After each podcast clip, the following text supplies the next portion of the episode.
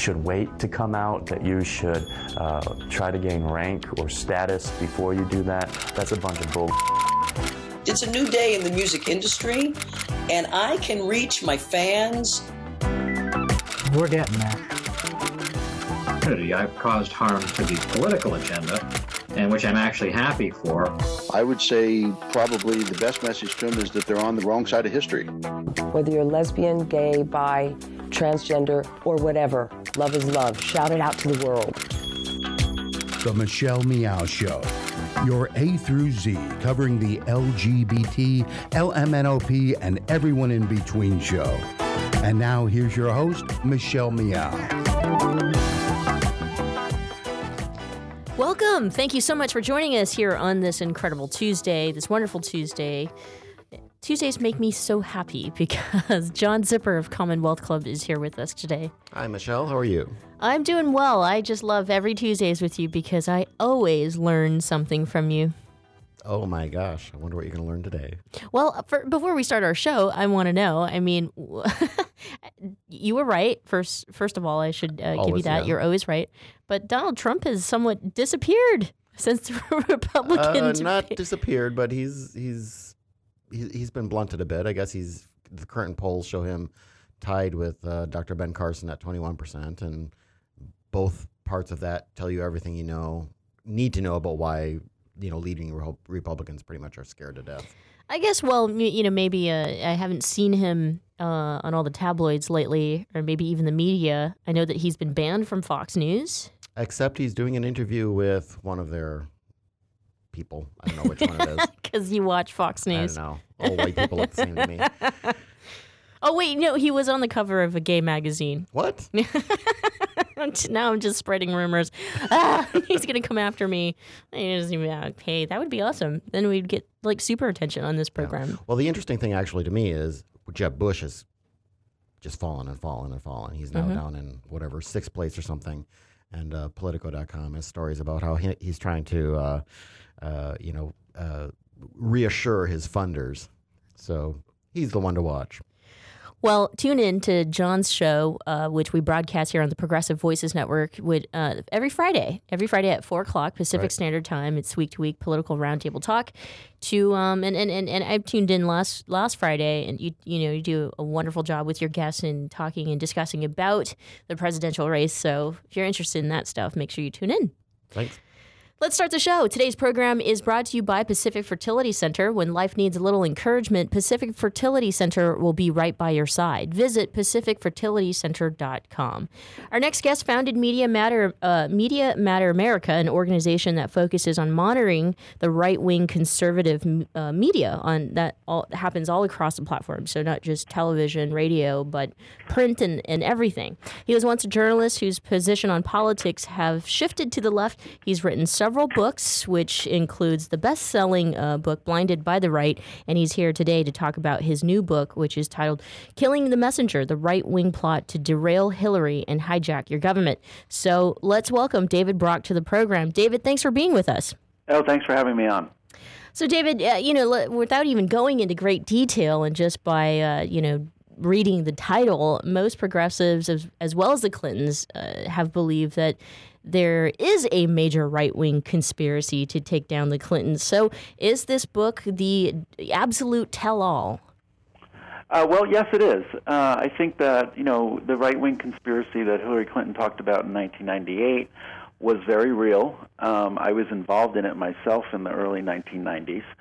Um, today, it's less of a conspiracy, I think, than it is a conglomerate. Um, there was a kind of ragtag anti Clinton operation going on in the 1990s. It certainly had some money behind it, uh, but a lot of it was operating in secret until the story began to be told uh, around President Clinton's impeachment.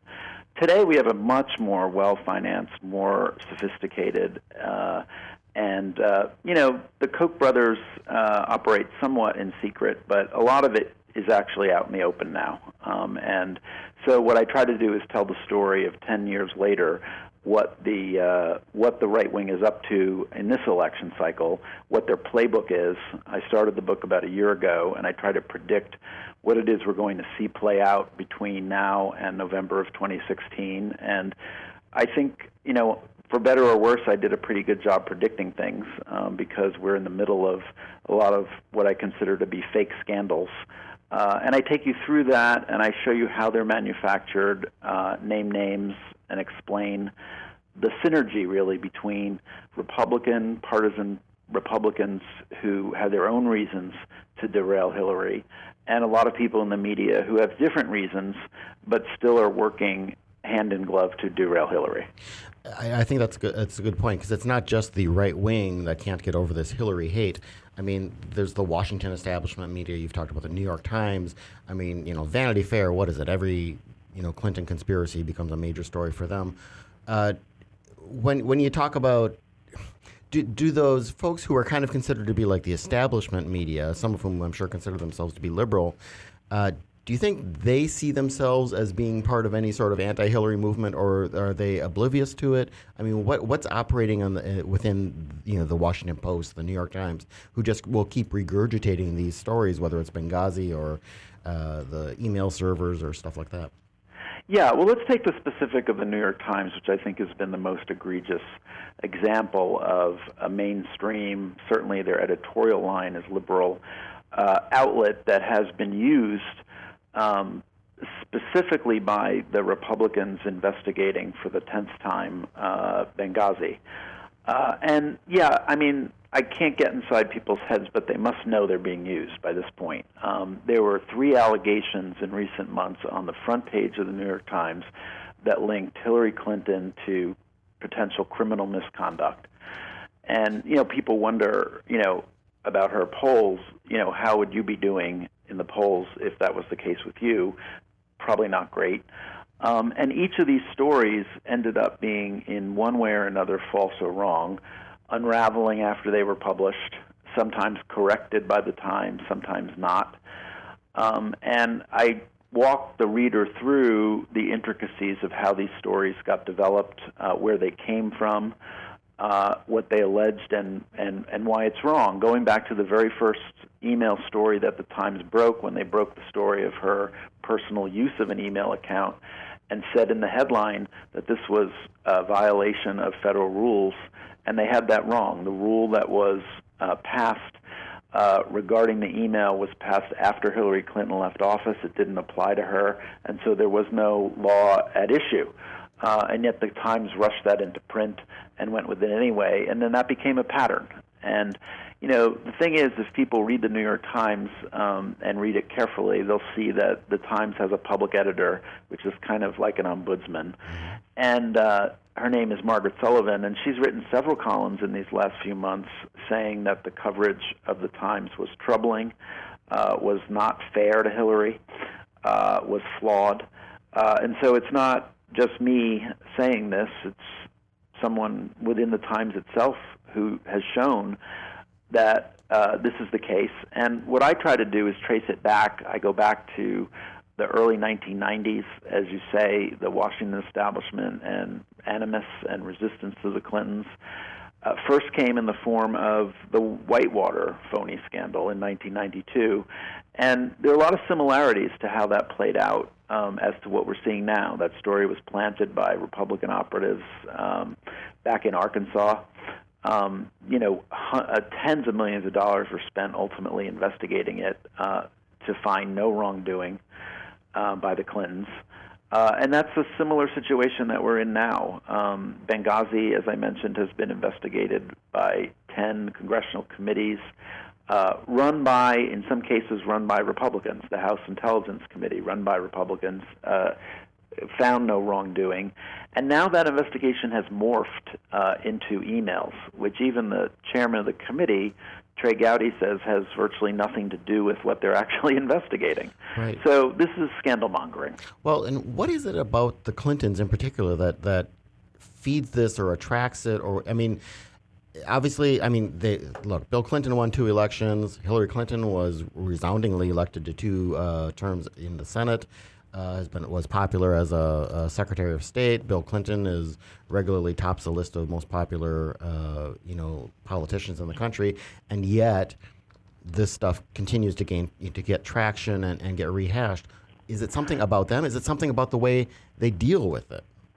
Well, I think there are a few things about them, and then there are a few things about their opponents. Um, if you go back to um, the early part of the 1990s, where I was actually on the, you know, I was active in the conservative movement, and people were talking about, you know, from the day after he was elected in 1992, I had people in my circles who were talking about how to get Bill Clinton impeached. Um, did he do anything to bring that on? Certainly not. Uh, not in 1993. Uh, you know, I think they represented a unique political challenge to the Republicans. Uh, they were generally generationally uh, uh, turned the page at that time. Uh, the change that was promised, the um, the the background of Hillary Clinton as uh, the first first lady who had had uh, professional life coming into the job, uh, and then President Clinton, frankly, his success in office um, left the Republicans without very many issues. And so they personalized everything, and it turned into personal attack after personal attack. And I think the same thing applies now. Um, I show in the book that within a few months after Hillary Clinton left the State Department, eight conservative organizations and super PACs were formed in the spring of 2013 to go after her at a time when she hadn't even decided whether she was running for president to try to tarnish her record and discredit her reputation. And why? Because the Republicans know what most Democrats believe that she's the most formidable candidate that Democrats can field. Um, by dint of who she is, uh, what she stands for, the popularity of those stances versus the issues the Republicans have to work with. And so they've settled on a line of character attack, and we're in the middle of that right now. Uh, and the reality is they don't want to face her in the general election. So they're even, uh, you know, Republicans uh, cheerleading uh, her primary opposition, uh, hoping to beat her or weaken her so that they don't have to face her in that general because uh, I think they're, you know, they're, the odds are against them uh, running against Hillary Clinton in the general election. So they're doing everything they can to see that that doesn't happen. Michelle Meow and John Zipperer of Commonwealth Club on the phone with us is best-selling author David Brock. He's got a new book out, "Killing the Messenger: The Right-Wing Plot to Derail Hillary and Hijack Your Government."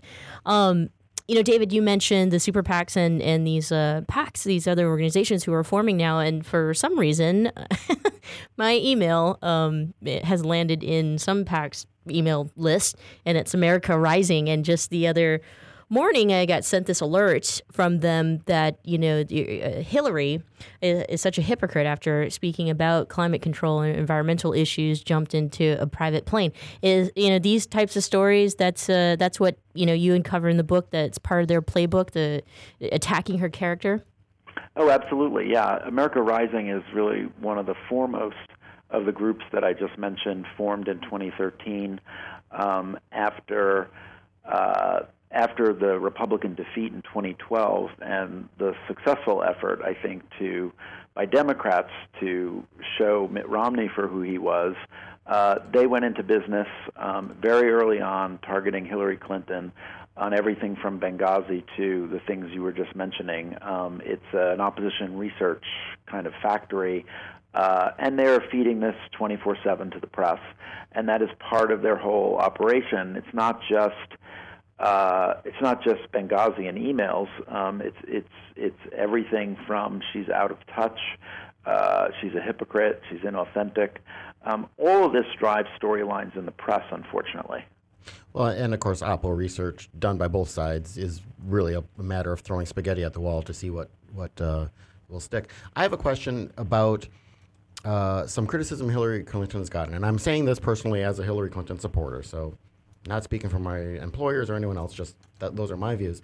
But so I hear a lot of people who, when they talk about, for example, the Clinton email matter, they then say that it's not really a matter of what the emails were, whether it was illegal or anything like that, but it's about this perception that the Clintons are always, you know, slippery and they don't need, they feel they don't need to play by the same rules as everyone else. What do I tell people? What should, what's an answer to a, a charge like that?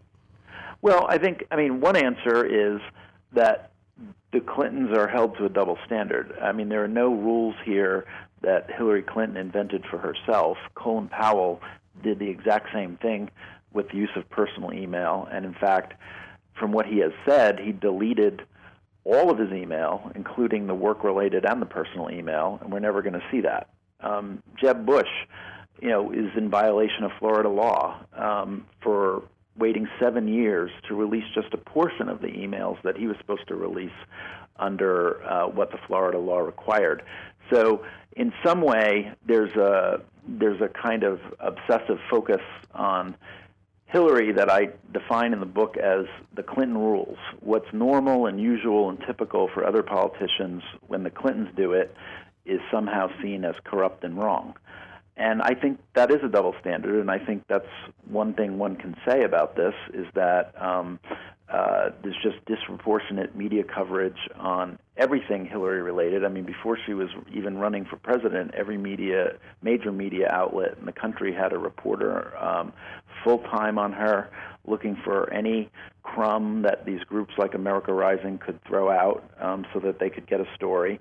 And as I say, you know, I don't think this is a conspiracy with the media. I don't think it's even ideological or partisan. I just think with a lot of it is, other than Donald Trump, um, you know, the Clintons sell a lot of papers. They they make uh, high ratings and click throughs, and their reporters. It's a very competitive beat, and sometimes, as the New York Times has seen itself, they rush things into print without holding themselves to their own standards so that they can get the story, uh, and it doesn't quite work out for them in the end.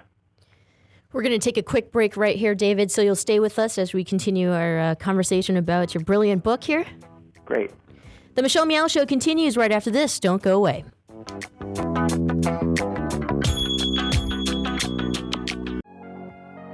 Thanks for listening to the Progressive Voices Network, streaming the best in progressive talk 24 7. Keep the progressive conversation going on by joining our community. Each week, we send out an email that covers important things taking place in the Progressive Voices Network and throughout the progressive world. Be the first to know of upcoming shows, schedule changes, exclusive programming, and more. Simply go to progressivevoices.com and sign up for our mailing list. It's that easy. ProgressiveVoices.com. Thanks for listening and thanks for joining the Progressive Voices community.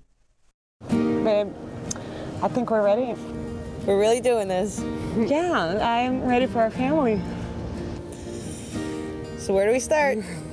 Starting a family is a team effort, and when life needs a little encouragement, Pacific Fertility Center will be right by your side. As a unified team of the best fertility specialists, guided by the highest ethical standards, Pacific Fertility Center provides patients with compassionate fertility care. Visit pacificfertilitycenter.com. This is a true story about two best friends who fell in love and moved across the country to the city by the bay. After many years of dating, Jen and Jacqueline are now planning their dream wedding. It's a big moment in everyone's life when you say I do, especially when you can make choices for your authentic life and your loved ones too. Congratulations, Jen and Jacqueline. Live your authentic life. A special message brought to you by Weatherford BMW.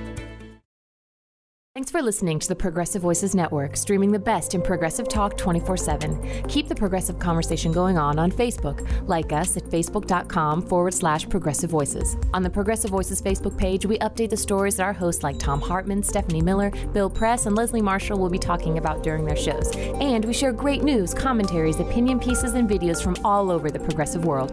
Always progressive, always on. Be part of the progressive conversation. Like us at facebook.com forward slash progressive voices. And now, back to the Michelle Meow Show. Welcome back. Thanks so much for joining us. I'm Michelle Meow, your host, and also with us is John Zipperer of Commonwealth Club.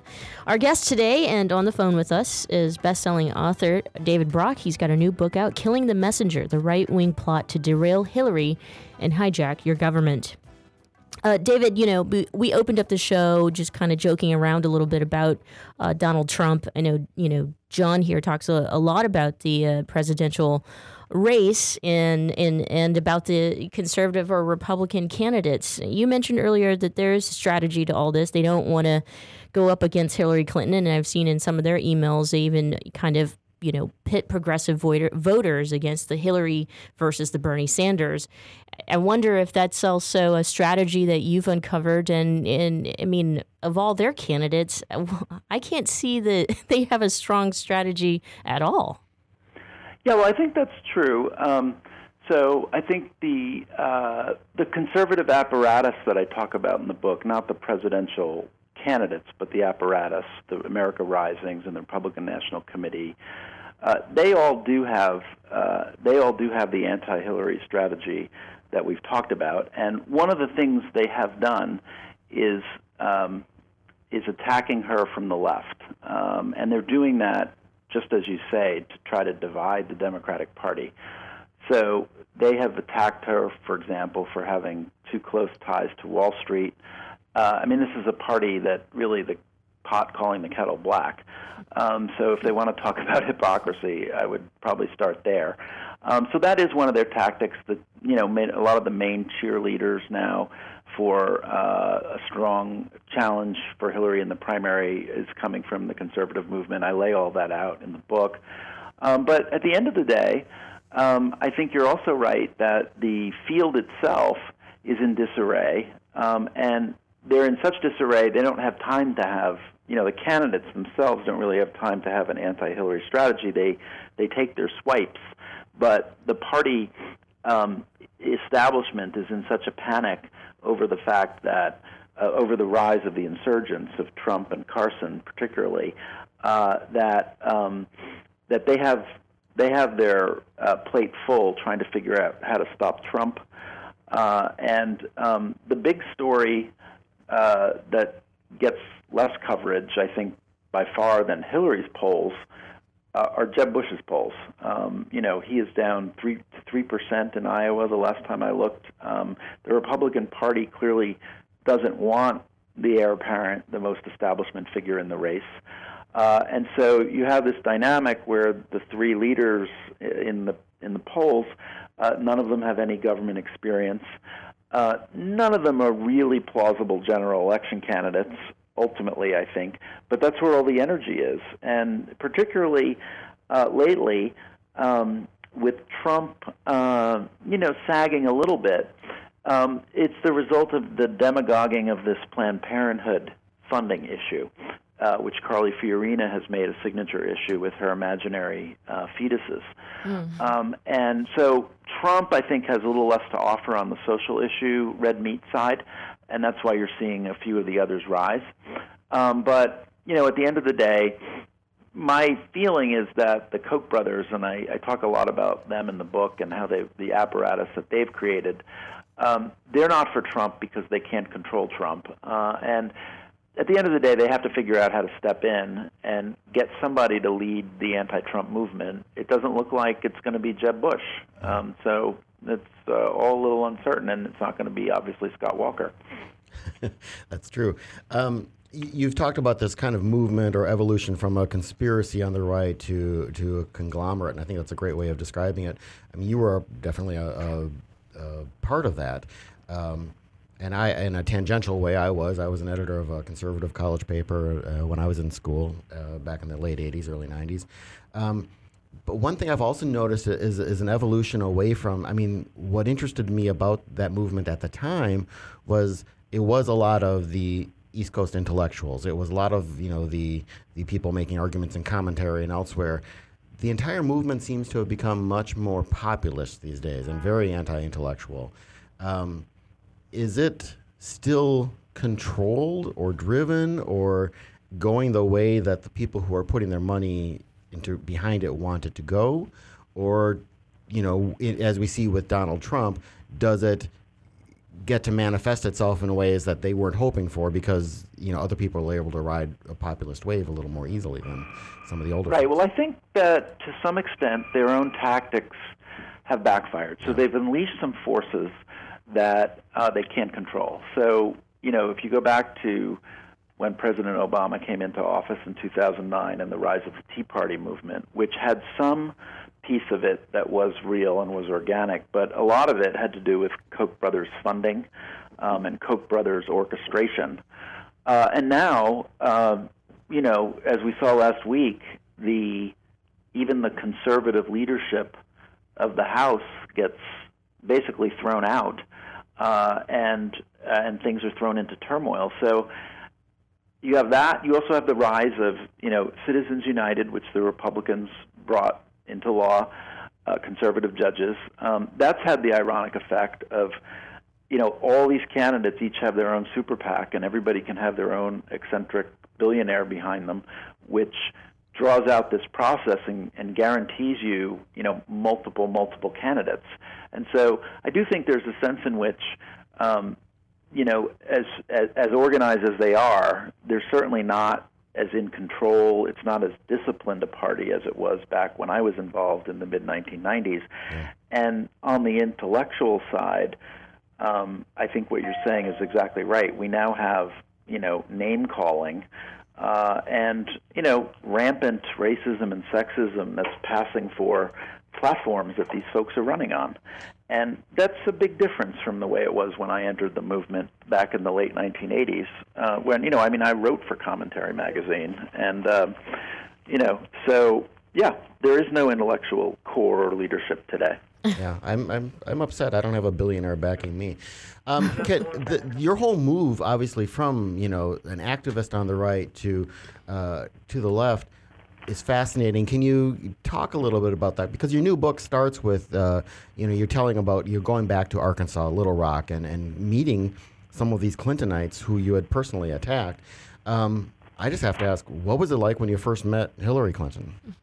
Well, I first met Hillary Clinton. Um, you know, I, I wrote the book you mentioned, "Blinded by the Right." Was published back in 2002, and that was that had two parts to it. It was partly an expose on what I had seen as far as the inner workings of the anti-Clinton movement, mm-hmm. but it was also partly a confessional and partly an attempt by me to deal with my own role and things that I wasn't proud of that I had done. And I was invited to speak about the book to uh, a weekly caucus of Senate Democrats, and uh, Hillary was in the Senate at the time, and she came, uh, and uh, that's when we first met. Uh, the format is the senators, mostly Q and A. Uh, she didn't say anything until it was all over, which made me wonder for a while. Mm-hmm. And then she got up and she summarized everything I said, you know, much better than I could have done, and um, that was the beginning of.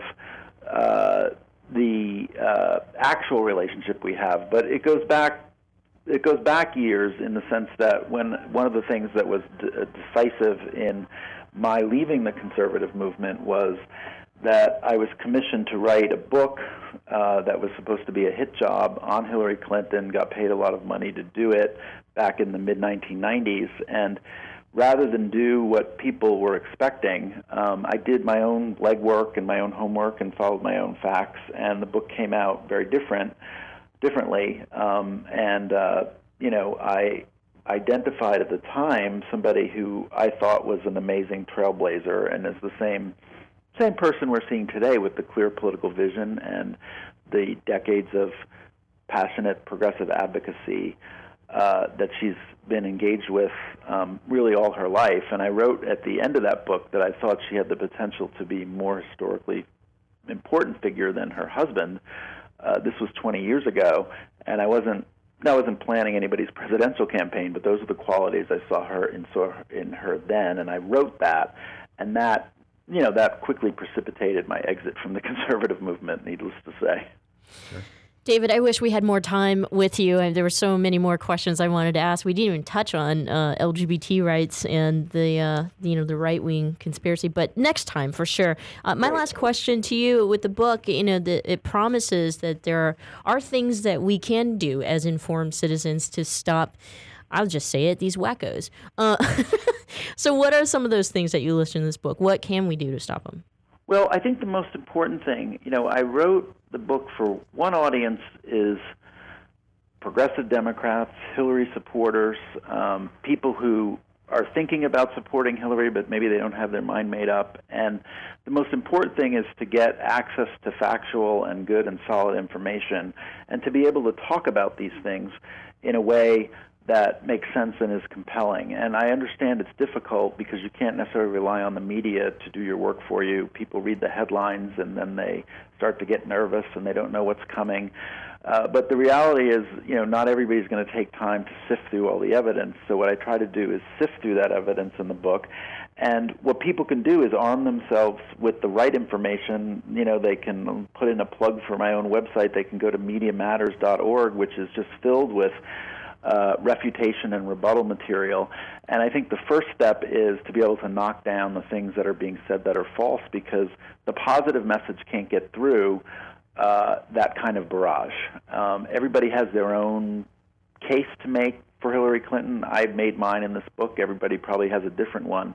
But uh, for that to happen, you have to be able to really get through a lot of garbage, and I show you how to do that. David, thank you so much for joining us today and for sharing a little bit of your book with us. Thank you very much. Enjoyed it. David Brock, get your uh, hands on or uh, a copy of this great book, The Killing the Messenger, the right wing plot to derail Hillary and hijack your government. I'm sure it's available at all major bookstores and, of course, that thing called the internet. Don't go away. When we come back, we'll discuss the Pope and uh, his visit and the LGBTQ community.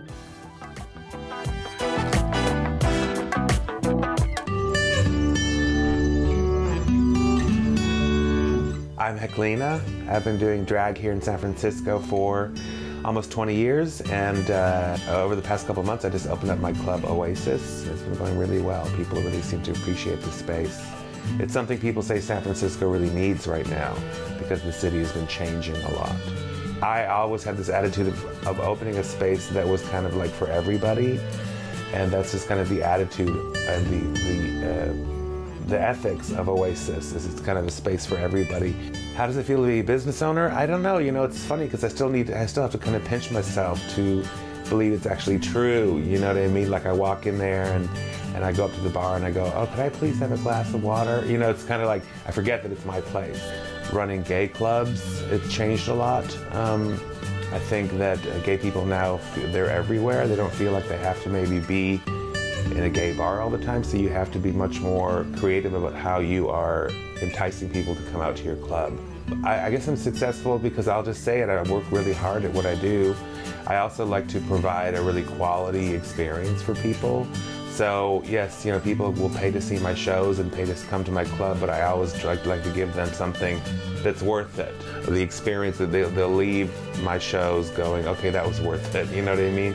That's just always been my attitude um, just to entertain people. And so it seems like that works, you know. I would say to young kids, you know, just kind of form your own identity.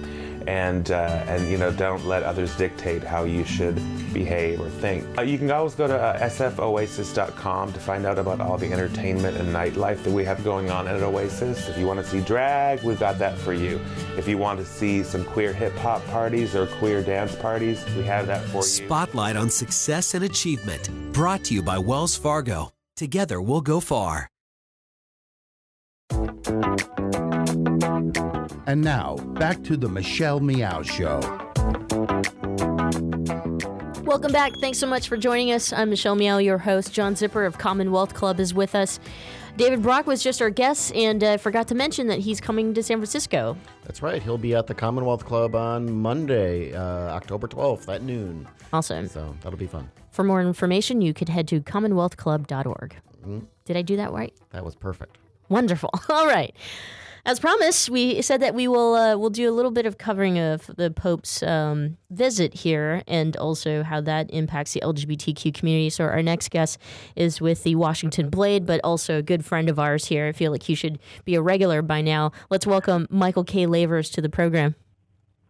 Hi, Michelle. Good to talk to you again. Yeah, you know, like I was telling, uh, I was telling John, um, I not that I bumped anybody, but I might have this morning for Michael. Um, everyone was reporting on the Pope's visit. It, it, almost, you know, just drowned out every single media outlet that there was, uh, and anything that they reported. Everything was about the Pope. He made a significant impact, I would say, on all Americans, um, and and not just uh, you know Catholics here in this country. But how did he do with LGBT Catholics and uh, LGBT Americans? That's certainly the million dollar question, and it depends on who you ask. Um, I think the one thing to take away from Pope Francis more than anything is that his tone uh, regarding things such as homosexuality, regarding things like uh, marriage rights for same sex couples, has, uh, is vastly different than Pope Benedict's predecessor. Uh, that said, nothing in church doctrine has changed at all on those issues. So that's the first thing to note. But certainly, if you talk to LGBT Catholics who were looking forward to his visit, you know, they certainly are looking for what one could describe as these grains of um, progress. And again, I go back to what I just said in terms of the way he talks about things. Um, his tone is far more moderate than um, his uh, predecessors in the Vatican. So I think that's something that folks certainly welcome. Uh, that said, uh, some of the things he did say while here in the United States as well as in Cuba before um, arriving here uh, did cause some controversy among some advocates and Catholic groups. For example, uh, when he spoke at the United Nations General Assembly last Friday, he made a reference to ideological colonization, and he made a similar reference earlier this year when he was in the Philippines that many folks described as an attack on um, same-sex marriage. So that was something that uh, folks were quite upset about. Um, another reference he made in that same address was talking about um, natural, basically talking about gender roles, natural roles between man between a man and a woman. That was something else that uh, folks picked up on. But I think overall, um, he went out of his way not to specifically talk about those issues. As we know, he talked a lot about um, economic justice, immigration. Uh, he talked a lot about um, you know, just you know, caring for those folks who are on the margin or marginalized. So, I think folks took uh, comfort in that. But there were those instances, as I said, where there were some things that he said that seemed to be directed against the LGBT community. Right before his uh, appearance here in the in the U.S., there was some controversy where the Vatican supposedly was complaining because the White House had invited some LGBT activists to the papal mm-hmm. welcoming ceremony. And only later did I find out. I mean, this was a ceremony. I think there were either hundreds or thousands of people there. So yeah. Uh, but I mean, did it all come off with a without a hitch, or did they show up waving rainbow flags and shirtless and and, and, and rush the Um, I can tell you there were more than ten thousand people on the wow. south lawn of the White House during that reception, and um, it was truly one of the most beautiful days of the year in Washington in terms of the weather. So the setting was perfect and everything went off without a hitch. There were no security issues or anything like that.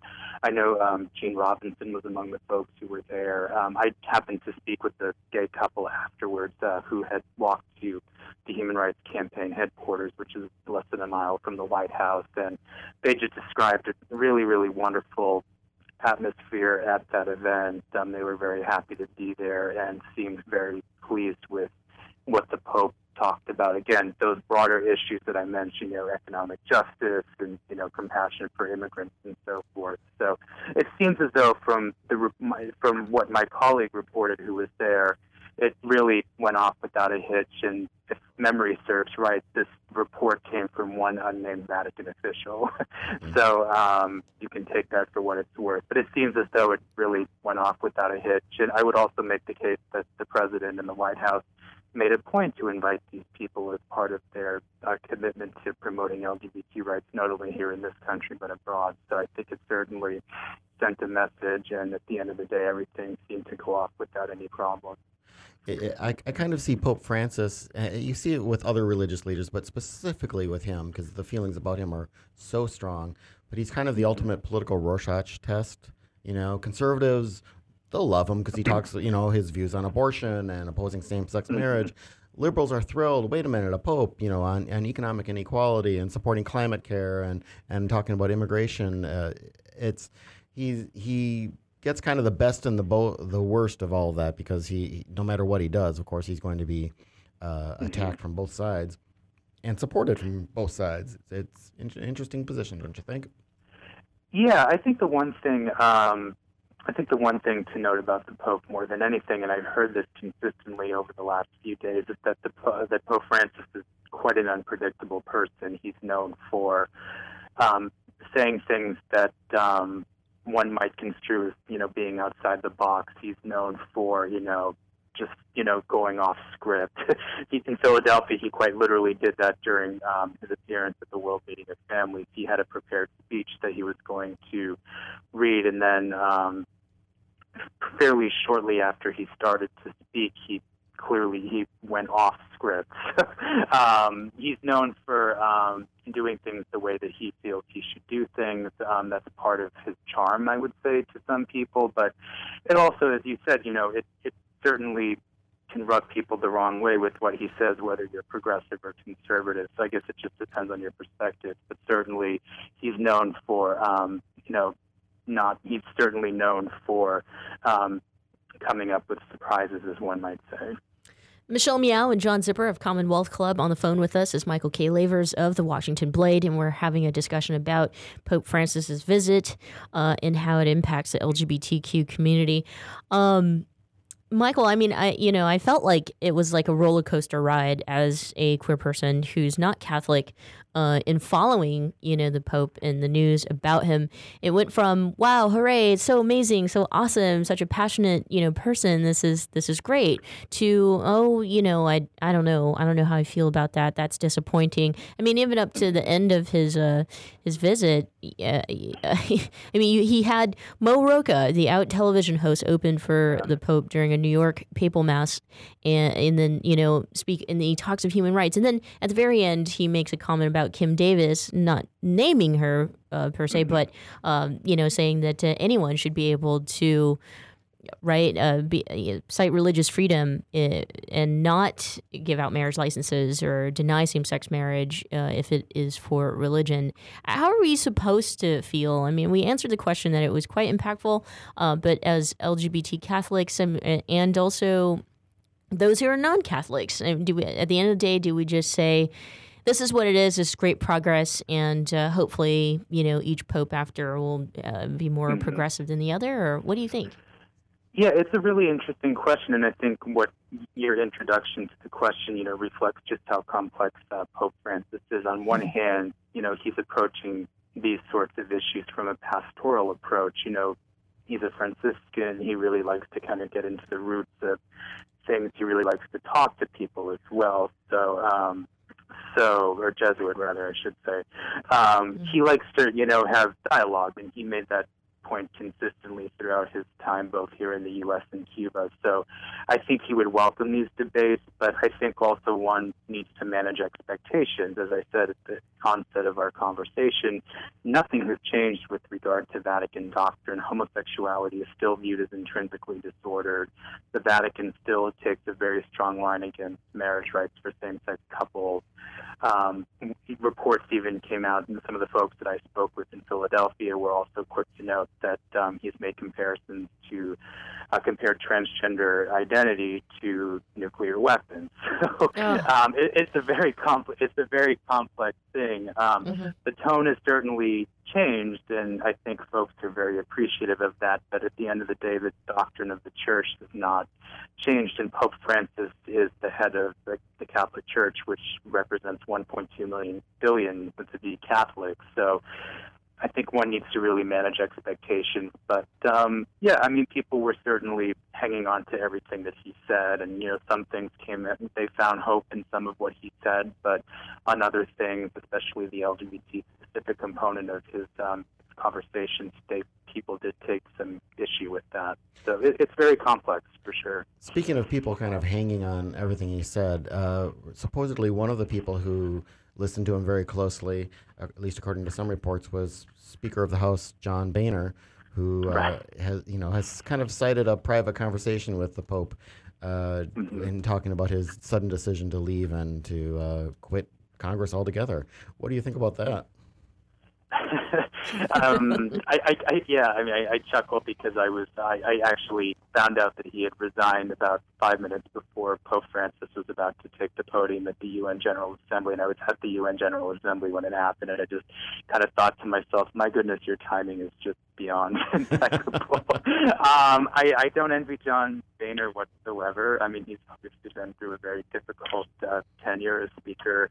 Um, Yeah, I mean, the first thing that came to mind, aside from the timing, was that perhaps there was some divine intervention about the timing of his decision. But yeah, I mean, I, I really, I really don't know. But you know, obviously the Pope might have had some influence on his decision. Who knows? But you know, the timing certainly is very curious, to say the least. Michael, we're going to take a quick break, but when we come back, we'll continue our discussion about the Pope's visit and its impact on the LGBTQ community. So stay with us. Great, absolutely. The Michelle Meow Show continues right after this.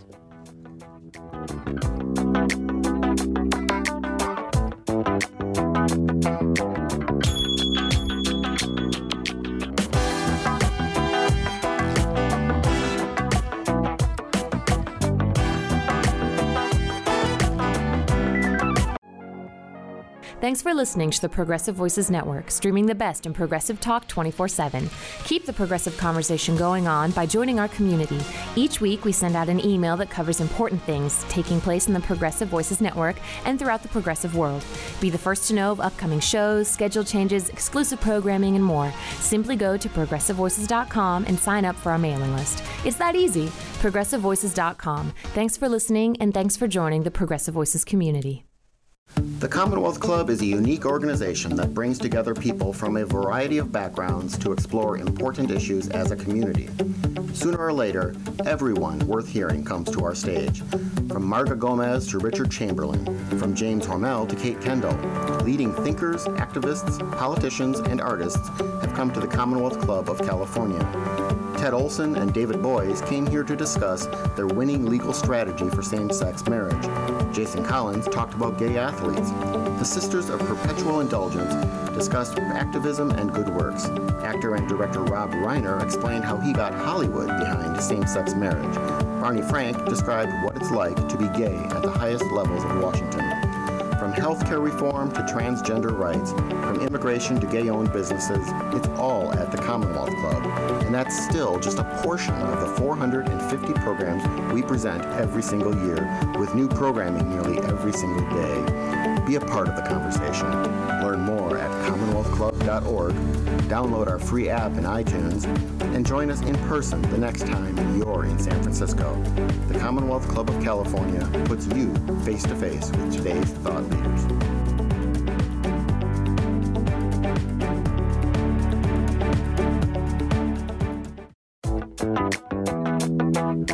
And now, back to the Michelle Meow Show.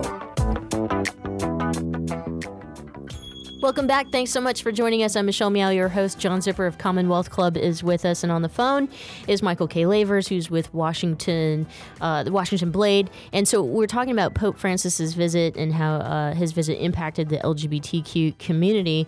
Um, Michael, I you know you mentioned earlier. I think the the gay couple um, at the White House reception. I, I don't know if you were referring to Margie Winters and her wife, who were uh, she's the Catholic school teacher who was fired, but she was in fact invited to the White House reception. Right. This was a separate. This was a Okay. male couple who I met. I met Mar. I covered Margie when she was speaking in Philadelphia a few days later when Pope Francis arrived in Philadelphia. This was a separate gay couple who I just happened to literally see their ticket in their hand. So Okay. just went up and did a quick uh, couple minute interview with them afterwards. Cool. Well, speaking of Margie, I mean, you know, having be, being invited to the White House reception uh, and and also during the Pope's visit, um, this is this person, you know, was fired uh, as a Catholic school teacher for being gay. And you know, uh, how do you think? uh, Or I'm sure you've you've spoken to her. So, what are some of the things that she's feeling? When she spoke in Philadelphia on Saturday, it seems it seemed to me that she was really conflicted about um, you know about the pontiff's visit to the U.S. On one hand, she was quick to point out that she's Catholic, and I had the quote that she actually said was, um, "We're," and she was there with her wife. She said, "quote We're Catholic. It's about Catholic identity within the church." So very clearly, they feel this affinity with their Catholic faith, but the the hires up the um, officials within, in this case, the Archdiocese of Philadelphia, clearly had a problem with the fact that she decided to marry her partner, and so. Um, as she said in her comments at this event that I covered on Saturday, um, her fire, my firing his quote touched the core of who we are as people of faith. So when something like this happens, and we've seen many other cases of um, similar conduct happen across the country, I think there was a teacher in Little Rock, Arkansas, about a year ago who went through the same thing. Um, it really, um, you know, for folks who have devoted their lives to working for these institutions and for folks who really believe in the faith, this really is a can be a very, very troubling and very unfortunate situation. So I think what Margie was talking about at this event uh, really highlights some of the conflicts that um, Catholics, LGBT Catholics face. And to add on to that, one other um, story that really comes to mind. Uh, for a couple weeks prior to the Pope coming to the U.S., um, there was a there was a story that came out of Chile where two um, Chilean cardinals, in a series of emails that were leaked, um, conspired to block the nomination of a gay man who had been abused by this priest to this um, to Pope Francis's sex, sexual abuse commission. So, a Chilean newspaper emailed these um, or published these leaked emails, and the officials in Chile, the Catholic officials in Chile, um, you know, they've confirmed the authenticity of these reports. And Juan Carlos Cruz, the uh, victim in this case, now lives in Philadelphia, so he's been really he's been publicly talking about what happened. And um, that's another case where you have a gay person who is Catholic, they still attend mass, but yet they're facing all of these difficulties and all of this mistreatment from the folks who control the church and who are in charge of how things are run. So it really creates a difficult situation for these folks who, on one hand, they're they're very much tied to their faith, but on the other hand, they're very their very existence as LGBT people stands in direct contrast to you know what church teaching says. So it really creates a very very uh, complicated and in times quite unfortunate situation um, in terms of you know how they reconcile their faith. Uh, is it? Do you have the same sort of reactions from people in Dignity, uh, the the Catholic LGBT group? The head of Dignity, I did have a chance to speak with her in Philadelphia, and I've spoken with her a number of times prior to the Pope's visit, and she's quite critical of um, the Vatican and the Pope. One point that she consistently makes in her criticism is that the Church has still not done anything to address this idea that um, gays and lesbians are intrinsically disordered. That's a real sore spot for her. Another point she made to me as well is that uh, Pope Francis, during his speech to the UN General Assembly, didn't take the opportunity to speak out against uh, the criminalization of homosexuality in more than 70 countries around the world. He also didn't. Uh, she criticized him also for not taking time to speak out against anti-LGBT violence. So um, she's quite critical of uh, the Pope and quite critical of the Vatican for those reasons and some other things as well. Um, but I think, you know, at the end of the day, she's still quick to point out, you know, this is my church and I'm Catholic. And, you know, in spite of all of these things that the Vatican and the Pope is doing that are harmful to the community, you know, I'm still, I'm still a Catholic and it's my responsibility as an organization to make sure that the Vatican, you know, works to change these things. It's a glacial, it's a glacial institution as we know, but at least, you know, from her perspective, at least somebody is kind of carrying forth the torch, so to speak, and saying, you know, things need to change and you need to welcome us into the fold. Right, right. Michael, thank you so much for joining us here on the program and for giving us the lowdown. And uh, I mean, again, you do great work and extensive coverage of a lot of topics. So people should absolutely follow your work. Thank you so much. Always a pleasure. You can follow Michael's work. He's on Twitter, uh, and he's also, if you head to Washington Play, uh, played Washington Blade. Where did my my P has been focused on the Pope here? You see. No comment. um. Wow. What a show! You know, the first half we uh, we talk about the conspiracy, the right wing conspiracy theory, um, with David Brock, and uh, I, I think you were right on the money in terms of his experiences um, from going, you know, from right to left is so fascinating which would be part of the reason why I want to pick up his book. He, his perceptions and views on things must just be so fascinating. Well, when you think about it, when they do uh, studies of people and you know just general studies of, of political affiliation in this country and ideological views, most people don't make those big shifts.